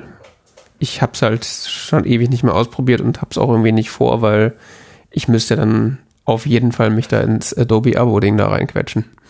Stimmt, es gab eine, übrigens zu Darktable gab es vor ein paar Monaten eine heiße Meldung. Freier RAW-Entwickler Darktable sucht macOS Maintainer. Ja, genau. Das hatten sie bei Happy Shooting auch, äh, sind sie drauf eingegangen. Jo. Ich vergesse immer, dass es heiße Foto gibt. Heiße Foto? Äh. Das ist so eine Sonderseite von denen für Fotografie. Oder? Das ist ein ganzes Magazin von denen. Ah. Ich habe ja diese ähm, Heise Plus Abo. CT-Fotografie heißt das Ding. Die, also die haben so eine ganze Reihe. Ich habe dieses äh, Heise Plus Abo, wo man die Magazine kriegt und diese Plus-Artikel. Okay. Kennst du es nicht? Nö. Ist das das, was Sie immer auf dem Consent-Tool am Anfang bewerben? Man kann jetzt alle Cookies annehmen oder Heise pur klicken oder ist das nochmal was anderes? Äh, Heise pur ist, glaube ich, nochmal was anderes. Okay. Heise pur ist dann nur die Webseite oder sowas. Hm. Wo ist das denn? Das ist was? Das Achso, Heise Plus, Ihr Digital-Abo für IT und Technik. Jahresabo. Genau. 120 Euro im Jahr. Ja, das ist ganz lustig. Ich setze es von der Steuer ab. Ah. Du musst es nur richtig verargumentieren. Und dann Fachmagazin. Und dann also wenn du den richtigen Job hast, dass ich in der IT arbeite, ist es halt so zu irgendwie so zu verargumentieren. Die CT haben sie wohl früher nicht erkannt, CT-Abo, weil es ist ja so quasi für den Allgemeinmenschen. Ja. Aber äh, im Heise Plus-Abo kriegst du halt auch die AX und so. Und mhm. ähm, kann sie sagen, das ist IT-Fachmagazin. Mhm. Ähm, wurde anerkannt. Ja, gut. Kostet irgendwie so ein Zehner im Monat oder so. Ja.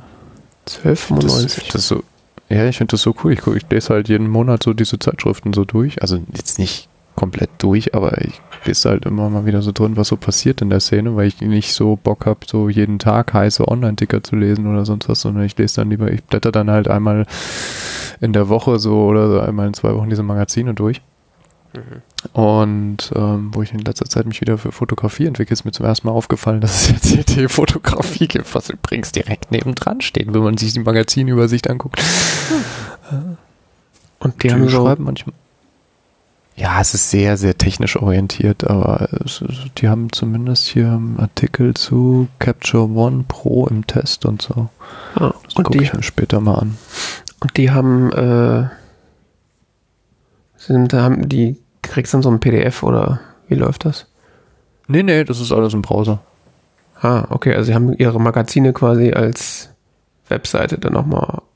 Ja, genau. Ah. Du, du kriegst da Zugriff auf so ein Webportal, wo du dann dich durch die Magazine einfach so durchklicken kannst. Das ist unglaublich bequem. Das ist richtig cool gemacht, ähm, finde ich. Ähm, ich glaube, mit, mit der App funktioniert es irgendwie nicht. Das habe ich nicht hingekriegt, aber es funktioniert im Browser hervorragend. Also ähm, Ja, weil das ist eigentlich immer mein größtes Problem mit so digitalen Zeitschriften, dass sie dann halt dieses PDF von der Printversion Nee, irgendwie nee, nee, hochladen. nee, nee, nee. Als PDF kriegst du nicht. Das kriegst du, glaube ich, nur, wenn du irgendwie so den Premium Plus Account für Archivzugriff oder sowas noch hast. Ähm, Ich will denn das PDF? Ich will ordentlich aufbereiteten Content und keinen. nee, nee, das ist wirklich gut gemacht. Nee, nee, das, du, du, das, ist, das ist echt toll gemacht. Ähm, Okay. du, ich kann dir jetzt den Bildschirm, also kannst nicht zeigen. Das würde jetzt keinen Sinn geben. Aber ähm, du hast hier sowas, das heißt Magazine im Browser lesen. Hm, mhm. Und da kannst du dann auf das, auf die Hefte gehen und hast dann so eine Inhaltsübersicht zu dem Magazin, Hm. das du ausgewählt hast, mit den Leitartikeln ganz oben und dann kommt einfach so eine Inhaltsübersicht. Kannst dir irgendwas raussuchen, worauf du dann klickst halt einfach das drauf, was du willst, und dann hast du den Artikel einfach im Browser. Okay. Und dazu gibt's dann so ein Overlay im Browser, wo hier so Heftinhalt steht. Du kannst einfach zum nächsten Artikel, zum vorherigen Artikel oder wieder zum Inhaltsverzeichnis. Du kannst dir Artikel merken. Bedient sich auch auf dem Handy gut. Nicht schlecht. Ist voll responsiv und so. Hätte ich gar nicht erwartet, dass das noch immer ein, irgendein Verlag irgendwann mal hinkriegt, seine, seine Inhalte fürs Web ordentlich aufzubereiten. Ja, ja. Nee, das, das können die echt gut und ähm, ich finde dieses Abo sehr praktisch, um halt so in der IT ähm, so einen Überblick zu kriegen, schnell, was eigentlich gerade so für Themen sind, die diskutiert werden. Sei es, gut, die CT ist jetzt tatsächlich mehr konsumentenorientiert, aber äh, ähm, auch da sind manchmal ganz interessante Artikel so drin zu Datenschutzthemen, Netzpolitik, was weiß ich nicht was, oder ähm, in der AX, ähm, das ist ja auch ein Riesenteil, ne? Also das, das sind ja alle paar Wochen so ein, so ein Buchformat quasi. Mhm. Die haben auch eine CT-Fotografie. Also Kameras testen und Objektive und was weiß ich nicht was. Interessant, interessant. hast du dann auch Zugriff drauf. Mhm. Und du hast Zugriff auf alles, wo Heise Plus steht. Und die Mac and I. Die Mac and I. Worauf du keinen Zugriff kriegst, sind halt so diese äh, Special-Zeitschriften, wenn du dann irgendwie so ein Special für f- 10 Euro zu Thema XY oder so, das Okay. du dann nicht. Faszinierend. Okay. Ja. So ist das mit der Fotosache. Ich weiß ja nicht, ob ich dir jetzt irgendwie weiterhelfen konnte, aber Ich fand es zumindest mal interessant, dein, ähm, dein View- äh, Perspektive auf das Thema zu hören. Ähm, und es hat mich ehrlich gesagt bestärkt, nicht weiter in Capture One einzuarbeiten. Weil du jetzt auch quasi noch gesagt hast, das, das Ding kann schon was. Also ich war mir nämlich nicht so sicher. Also ich finde, ich habe das so ein bisschen benutzt und ich finde das sehr cool. ja, es ich wirkt meine, auf mich alles sehr, ähm, da ist schon Hand und Fuß dahinter, aber ich war mir nicht so sicher. Vielleicht gu ich gucke mir aber auch nochmal dieses On One Raw an, weil es deutlich billiger ist. Hey, ich meine, die Version von Capture One, die ich mir angeguckt habe, das war, ist bestimmt auch schon wieder fünf, sechs Jahre her, als ich dann irgendwie von Aperture auf, auf On One gewechselt bin, sozusagen. Aber äh, die Version, die ich da gesehen habe, das war schon. Da dachte, ich wollte halt nur keine 250 Euro oder was das war da au- ausgeben. Ja, ich weiß es nicht, ich weiß es nicht.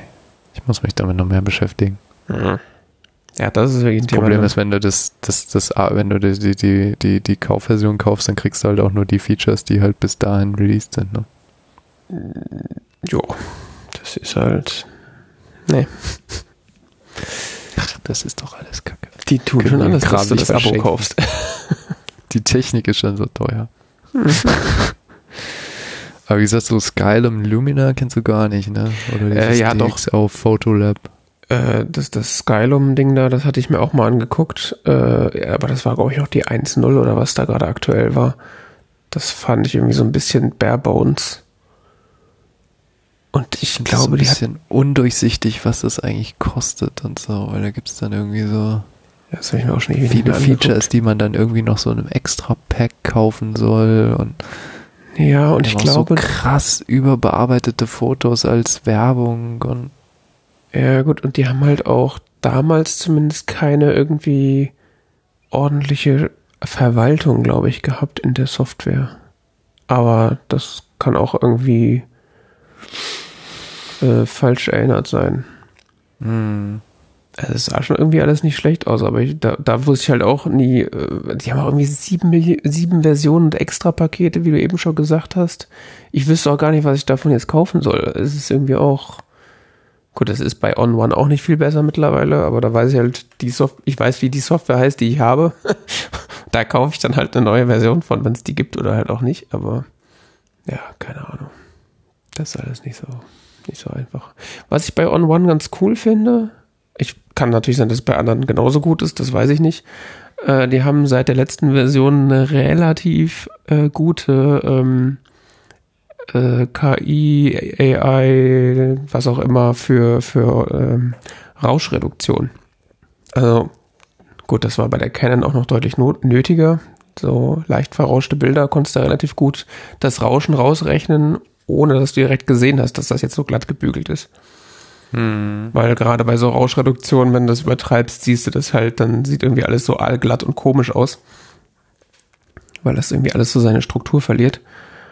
Ähm, und das war tatsächlich relativ überzeugend. Das brauche ich tatsächlich mittlerweile recht wenig, weil einfach, also ich bin immer wieder fasziniert, wie rauscharm diese Fuji-Filmkamera ist. Das ISO 6400, so im Dunkeln fotografiert, das ist quasi kein Rauschen. Das ist toll, ne? Ja, das ist faszinierend. Das sind halt diese tollen von hinten belichteten Sensoren, ne? Ja. Ja, äh, kauf dir mal Capture One und sag mir dann, ob ich das auch ja. Kannst du mir erzählen, wie es ist? Vielleicht kaufe ich mir das. Ich probiere jetzt erstmal die Express-Variante. Ja. Schau da mal weiter. Äh, unser äh, YouTube-Freund da, ähm, Pal 2 Tech, hat ja eine ganze Reihe gemacht über Capture One, ne? Ach ja. Ja, das ist, ich, ich folge auch dem einen oder anderen YouTuber, der gar nicht so Tech-Fotogeschichten macht, sondern der tatsächlich so Street Photography und der also die künstlerischen Ansätze äh, erklärt und so einen mitnimmt auf, äh, auf so seine Fototouren und da nutzen auch echt viele äh, Capture One mittlerweile. Also Li Capture One scheint mittlerweile so die Top-Alternative zu Lightroom zu sein, habe ich das Gefühl. Zumindest in der Profi-Szene, ne? ja, vor allen Dingen in dieser YouTube-Szene. Ich meine, Ah, der YouTube-Profi-Szene. ja, ich meine, es gibt ja noch, es soll ja noch Fotografen geben, die professionell fotografieren und keinen YouTube-Kanal haben, habe ich gehört. Echt? Was, was die so benutzen, weiß ich natürlich nicht. Weil die haben ja keinen YouTube-Kanal. So. So ist das. Du musst in so einem dunklen Raum sitzen mit Hintergrund äh, blauem Licht und äh, Dinge über Fotografie erzählen, sonst kann man dich ja eh nicht mehr ernst nehmen. Ja. Jo. Noch Okay. Oder sprechen wir jetzt über, über Filme? Ähm, die, die, die so Bearbeitung, so Affinity oder so, hast du da Erfahrung? Äh, ich besitze eine Affinity Foto-Lizenz und ich besitze auch eine Pixelmator Pro-Lizenz. Ah, Pixelmator war das andere, ja. Ja, äh, aber das ist ja mehr so Photoshop-Alternative. Ja, also es hat ja, ja, ich ja, wobei das Affinity Foto kann auch RAW-Entwicklung. ja, also ja, kann es auch, aber das hat halt, das, also ich habe diese Lizenz, ich habe das auch schon dafür benutzt, weil ich dachte so, hey, das ist ja ganz cool, aber ähm, du kannst halt dann ein RAW-Bild zu nehmen. und so, ja.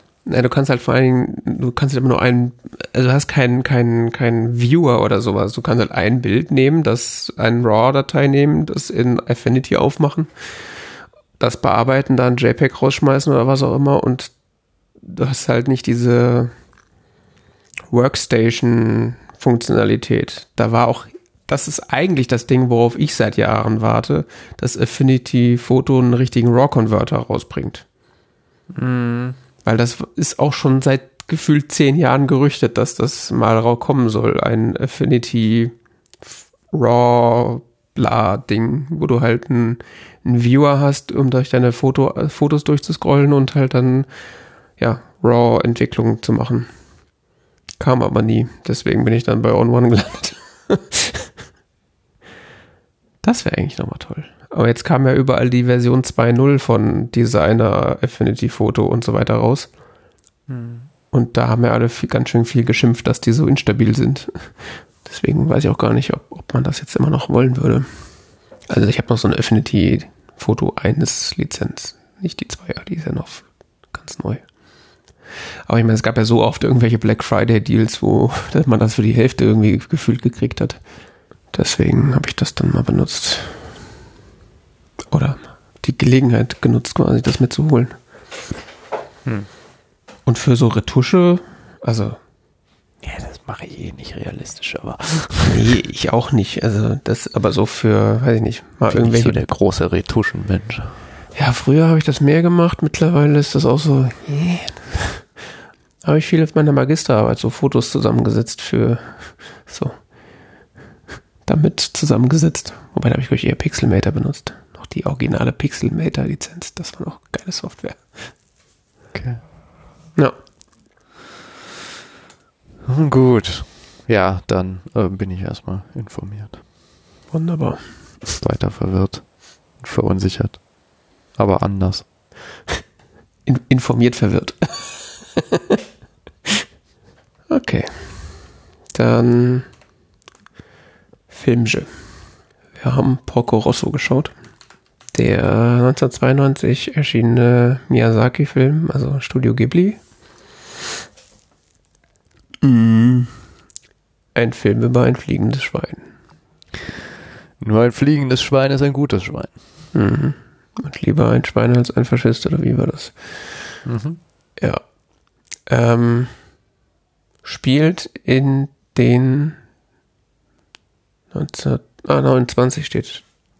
Spielt so in den 20er Jahren, würde ich sagen. 20er, 30er. Genau, ja. Also laut Wikipedia 1929 äh, so im, im sich aufbauenden faschistischen, äh, faschistisch geprägten Italien. Ähm, und Porco Rosso ist halt ein Erster Weltkriegsflieger. Er ist ein er ist ein Veteran aus dem Ersten Weltkrieg, der irgendwie, ja, warum er ein Schwein ist, erfahren wir nie so richtig im Film. Oder? Habe ich was verpasst? Hm. Außer, dass er halt ähm, irgendwie verflucht ist. Er hat irgendwie in so einem Erste Weltkrieg Shootout-Battle äh, quasi so eine Art Nahtoderfahrung gehabt. Und seitdem äh, hat er einen Schweinekopf. Und äh, die Welt, in der das Ganze äh, oder das Setting äh, ist, in, äh, ist eine Welt, in der alle Menschen tatsächlich Menschen sind. Und äh, also es ist nicht so Disney, das sind alles Schweine, sondern er ist quasi äh, der einzige Mensch mit Schweinekopf. Stört aber trotzdem keinen. Interessanterweise wird er erstaunlich wenig komisch angeguckt, ja. ähm, ja, die Geschichte ist auch irgendwie der hat halt so ein rotes Flugzeug und äh, ist äh, ein, heuert halt als Kopfgeldjäger an und kämpft gegen Luftpiraten. Weiß ich jetzt nicht, ob das so historisch korrekt ist. ähm, und es gibt da diese, diese, dieses Hotel Adriano äh, an der Adria, ähm, wo sich die ganzen Luftpiraten und deren Widersacher dann auch irgendwie treffen.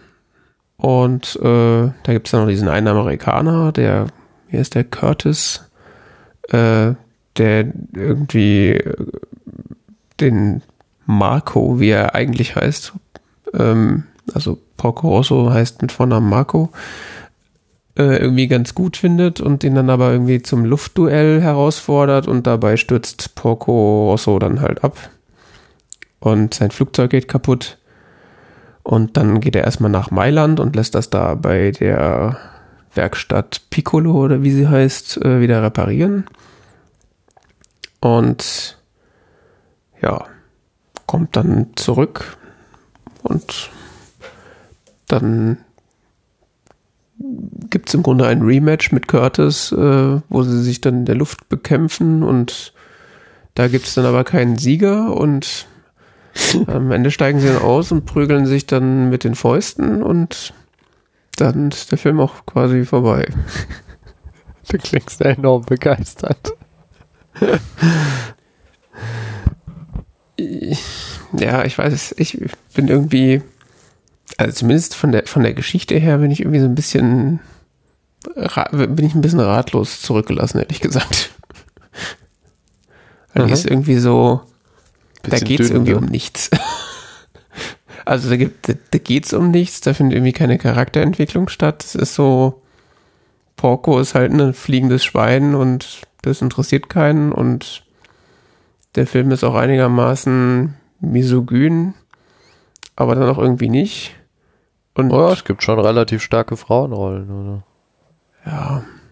Porco ist zumindest Gina, die, ja, ja, ja, es gibt diese Gina, ähm, die Betreiberin von dem Hotel und äh, quasi so in die alle verliebt von, von Porco und aber alle sind in Gina verliebt. Ähm, und es gibt eben die, diese junge Ingenieurin, die sein Flugzeug repariert, die ähm, Fio. Fio. Ja. Ja, alle sind in Gina verliebt, aber Gina ist in Porco verliebt. Tja. Und Porco ändert sich aber nicht, deswegen. Porco ist halt so der. der Porco ist Porco. Ja, der, der, ist halt so dieser Lone Wolf, der irgendwie lonely Angst vor Nähe hat. On a lonely road. Alone. oh Gott, das ist sehr IT-Crowd. Ah, genau. Ja. Und was mich vor allem so ein bisschen verwirrt, ist halt, es spielt in diesem faschistischen Kontext und es wird ja auch zwischendurch immer so dieser, also dieser berühmte Satz von, von, von dem äh, Porco Rosso dieses Jahr, besser ein Schwein als ein Faschist. Und da, also das kommt auch, glaube ich, im Trailer vor. Das, in irgendeinem Trailer habe ich das, glaube ich, auch gesehen. Das, das wird irgendwie so hochgehalten, so ja, das ist irgendwie so, das ist der antifaschistische Film oder so, aber das ist es ja überhaupt nicht. Ja, dieses Faschismus-Thema findet nur am Rande statt, aber äh, das ist auch der Film. Ja, ich weiß nicht, ich glaube, die Stärken des Films liegen weniger in der konkreten Handlung als in den Stimmungen und so, die der Film erzeugt. Also in dem, oder zumindest die Atmosphäre, die er so erzeugt. Das ist so dieses, ähm, ja, er ist so, Porco ist quasi so der Antifaschist, der ist der Antimilitarist, der ist der Anti-dies, der ist jenes, sonst was. Zum Beispiel ist auch irgendwie, obwohl er irgendwie ein, ein, ein Kopfgeldjäger er ist, auch so ein bisschen so gegen unnötige Gewalt und so und mhm. ähm, es ganz spannend ist so, selbst in diesem finalen Luftkampf mit Curtis oder so, hat er ihn ja zigmal vor der Flinte, aber er schießt ihn nicht ab, weil so, was macht er da? Warum schießt er nicht? Und so, so, weil er offensichtlich Curtis halt nur nicht töten möchte, sondern ihm halt nur so zeigen möchte, wie überlegen er ist. Mhm. So auch irgendwie ein bisschen stark rausgearbeitet wird, aber mhm. ähm, Porco ist so ja, so der, der, der ist zwar kein Mensch mehr, so kein richtiger, du, der, der betont immer wieder, dass er das Schwein sei, ne, aber er ist ja gleich quasi so der, wie gesagt, der Antifaschiste. Ja.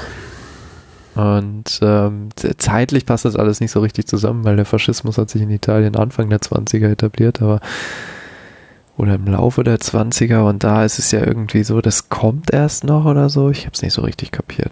Nö, also, der, also ich habe schon das Gefühl, dass da so. Mussolini ist doch, ist doch schon Anfang der 20er.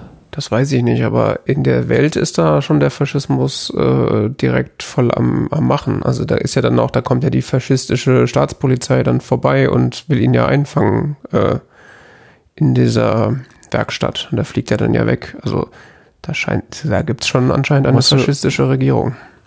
Mussolini war von 1922 an Ministerpräsident und ab 25 Duce.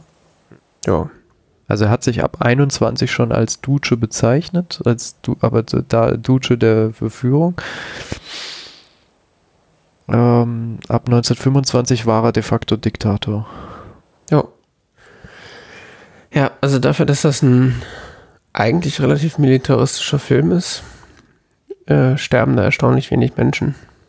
Um nicht zu sagen, ich glaube gar keine. Also das, das hat mich auch so ein bisschen verwirrt. Also auf der einen Seite fühlt sich der Film an wie so ein Kinderfilm, weil äh, also der Film geht ja damit los, dass Porco Rosso irgendwie zur Rettung kommt, weil die Luftpiraten irgendwie Schulmädchen entführen. Die Luftpiraten sind ja dann auch so Typen, die man irgendwie gar nicht so richtig weiß, ob man die jetzt ernst nehmen soll, ne? Richtig so. Sollen wir alle Weil die offensichtlich nicht mal von den Schulmädchen ernst genommen werden. Richtig. Und, und also allein so solche Sätze wie sollen wir alle Mädchen mitnehmen? Ja, wir wollen ja keine Freundschaften auseinanderreißen. So, was? Also das, das fand ich auch irgendwie schon noch ganz, ganz witzig. Aber dann wird der Film natürlich auch gerade in dieser Endkampfszene und diese Prügelei, würde ich sagen, ist wahrscheinlich kein, kein Kinderfilm mehr. Aber so ein Erwachsenenfilm ist das halt auch nicht, weil dafür ist er dann zu harmlos, beziehungsweise nicht, nicht irgendwie konkret genug in seiner, in sein, also der ist ja auch nicht politisch, der Film. Also ja, Faschismus ist doof, haha, wer hätte das gedacht? Aber das ist halt auch nur so zwei Sätze gefühlt. Hm. Also ich ist irgendwie worum geht's da? Also ja, es das gibt ja, es gibt, ja. Es ist ein Thema in vielen äh, Studio Ghibli-Filmen. Hm. Es gibt ja noch, also der, der Film, wo das ansonsten noch so richtiges Hauptthema ist, ist The Wind Rises. Mhm. Da geht es tatsächlich um einen Flugzeugingenieur.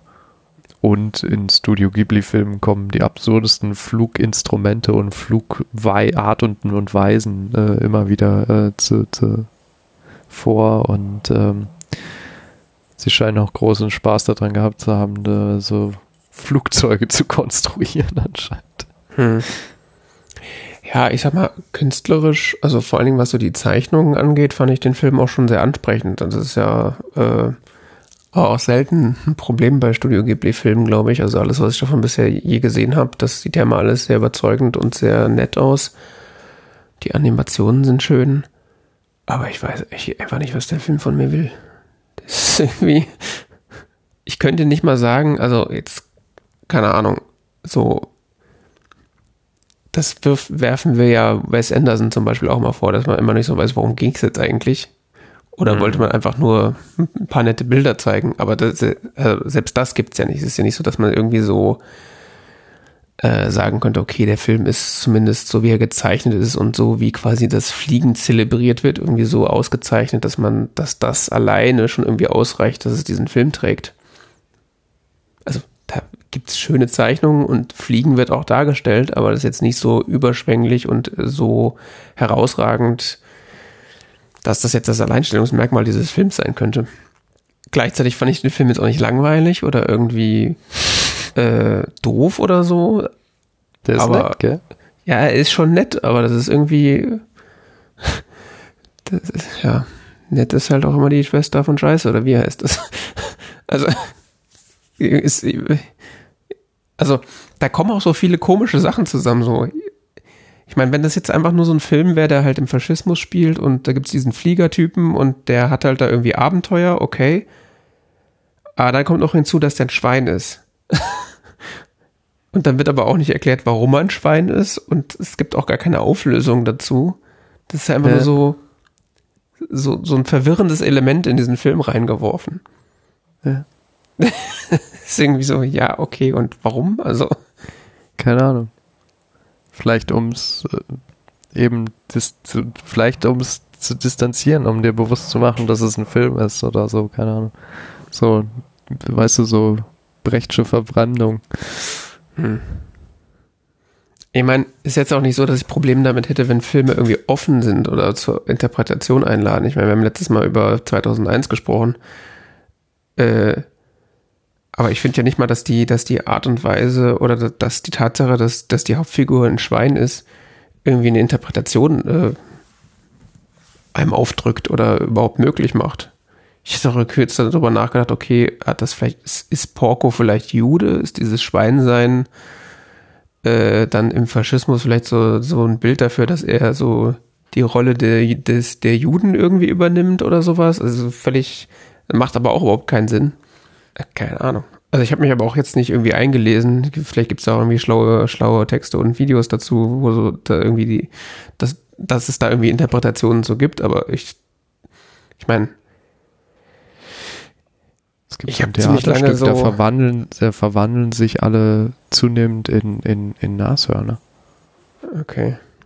Das sollte quasi die Etablierung des Faschismus äh, darstellen. Verwandeln sich alle bis auf irgendwie den Hauptcharakter oder so im Laufe des Theaterstücks immer in, in Nashörner. Und äh, wird dann ganz viel darüber diskutiert, ob es nicht auch, ob man nicht auch Nashorn werden sollte, weil das ist schon sehr attraktiv, weil die sind alle so mächtig und stark und Mhm. Ja, aber da, da ist die Interpretation ja einigermaßen klar. hm. Hm. Bin ich ein bisschen ratlos, ehrlich gesagt. Ich glaube, das soll dem mehr so ein märchenhaftes Element geben. Ja, schon möglich. Damit der Film nicht zu ernst wird. Sondern mehr so als, ja, auch als so, ja, Märchen gesehen werden kann oder als so, es, ja, es war einmal. Hm. So. Ich kann das so hinnehmen. So hinnehmen. Okay. ja, äh, sonst gibt's ja, also se selbst wenn es irgendwie in, in anderen Werken irgendwie so schlechte Interpretationen gibt, dann gibt's wenigstens irgendeinen Ansatz, das zu interpretieren. Aber das ist irgendwie so. Das ist Ja. halt einfach so.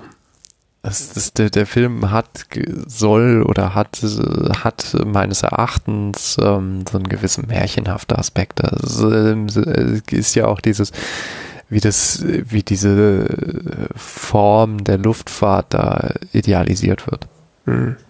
Die bauen ja die verrücktesten Flugzeuge und irgendwie Flugzeuge bauen ist ja das Ding und keine Ahnung und ganz ehrenvoll und ganz ganz toll und spannend und es wird ja auch so dargestellt, so so oder nur die härtesten können das und können dann auch diese Maschinen fliegen und offensichtlich es wird ja auch dargestellt, dass das mehr oder minder so zusammengeknüppelte, äh, geklöppelte Holzkisten sind, die irgendwie mit einem dicken, großen Motor in die Luft gezogen werden. Ja, es hat mich an Stellen auch so an Captain Baloo erinnert. Captain Baloo.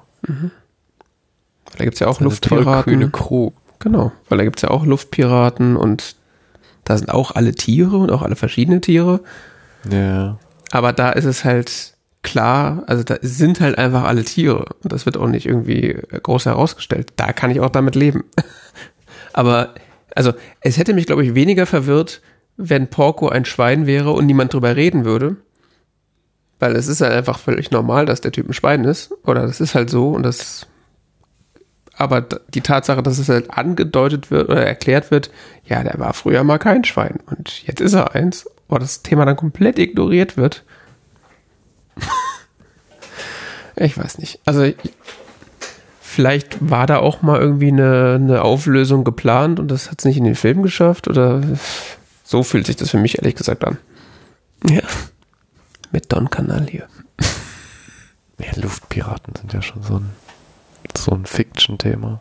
Ja. Wobei in der Kinderliteratur ist das ja ein gängiges Ding. Also, Echt? ja. Captain Baloo, Ach so. da gibt es auch Luftpiraten. Hm. Wobei hier sind das ja Luftwasserpiraten. Das sind ja nicht normale Piloten, das sind ja Wasserpiloten. Das ist was ganz anderes. Die unterscheiden sich ja völlig von Leuten, die normale Flugzeuge fliegen. Das ist auf jeden Fall ein großes Ding, ähm, Dinge, die fliegen in Mhm. Studio Ghibli-Film. Weißt du noch nicht, das, das, wie hieß das, das fliegende Schloss oder? Das war jetzt der zweite Film, den ich gesehen habe nach Totoro. Äh, Ich weiß, dass es das fliegende Schloss gibt, ja. heißt der so? Nee, das wandelnde Schloss, so heißt das, glaube ich, ne? Das wandelnde, ja, es fühlte sich nämlich gerade falsch an. Das wandelnde Schloss, äh, das Schloss im Himmel, das fliegt. Ja. Geht anscheinend auch viel um Schlösser. Kikis kleiner Lieferservice, die fliegt auch. Ja. Na gut. Sind wir mal gespannt auf den neuen Film. Ja. Denn zum nächsten Mal schauen wir dann den neuen Wes Anderson-Film. Asteroid City. Damit wir gar nicht erst in die Verlegenheit kommen. Äh, Ich dachte hier- gerade an den neuen Studio Ghibli-Film, aber ist schon okay. Ja, es gibt dieses Jahr so, ähm, also den Film, äh, Porco Rosso hat ja gemacht, Hayao Mi Miyazaki. So quasi einer der, oder der Kopf hinter Studio Ghibli und, oder zumindest, und auch der leitende Mensch hinter fast allen wichtigen Filmen. Und der hat sich schon mehrfach in die Rente verabschiedet. Mhm. Jetzt aber anscheinend wirklich mit dem Film ähm, der auf Deutsch ungefähr so viel bedeutet wie Wie werdet ihr leben? Mhm. Es gibt noch keinen deutschen Titel. Okay. Ein sehr obskures Ding, irgendwie jetzt so Limited Japan Release und keine Ahnung. Okay. Ähm, aber die ersten Reviews, die man so aus japanischen Kinos äh, mitbekommt, sind so wow. So, so. Erste Kritiken waren einstimmig positiv und erklärten das Werk als würdiges Finale. Nach Miyazakis langer Karriere als Filmemacher. Hm. Ähm, daran muss ich nur gerade denken. Ja, äh, du hast aber völlig recht. Zum nächsten Mal schon bei Asteroid City. Damit wir gar nicht erst in Versuchung kommen, äh, nicht den kompletten äh, Wes Anderson-Kanon gesehen zu haben. Immer up to date. Das muss jetzt. vermieden werden. Genau. Also zum Thema Filme ohne Story gucken wir zum nächsten Mal den neuen Wes Anderson. Ja. Gut. Dann sind wir auch durch mit der aktuellen. Folge und bedanken uns für die Aufmerksamkeit. Auf tz.org gibt es alle Informationen zur Sendung. Bis zum nächsten Mal. Bis dann. Ciao.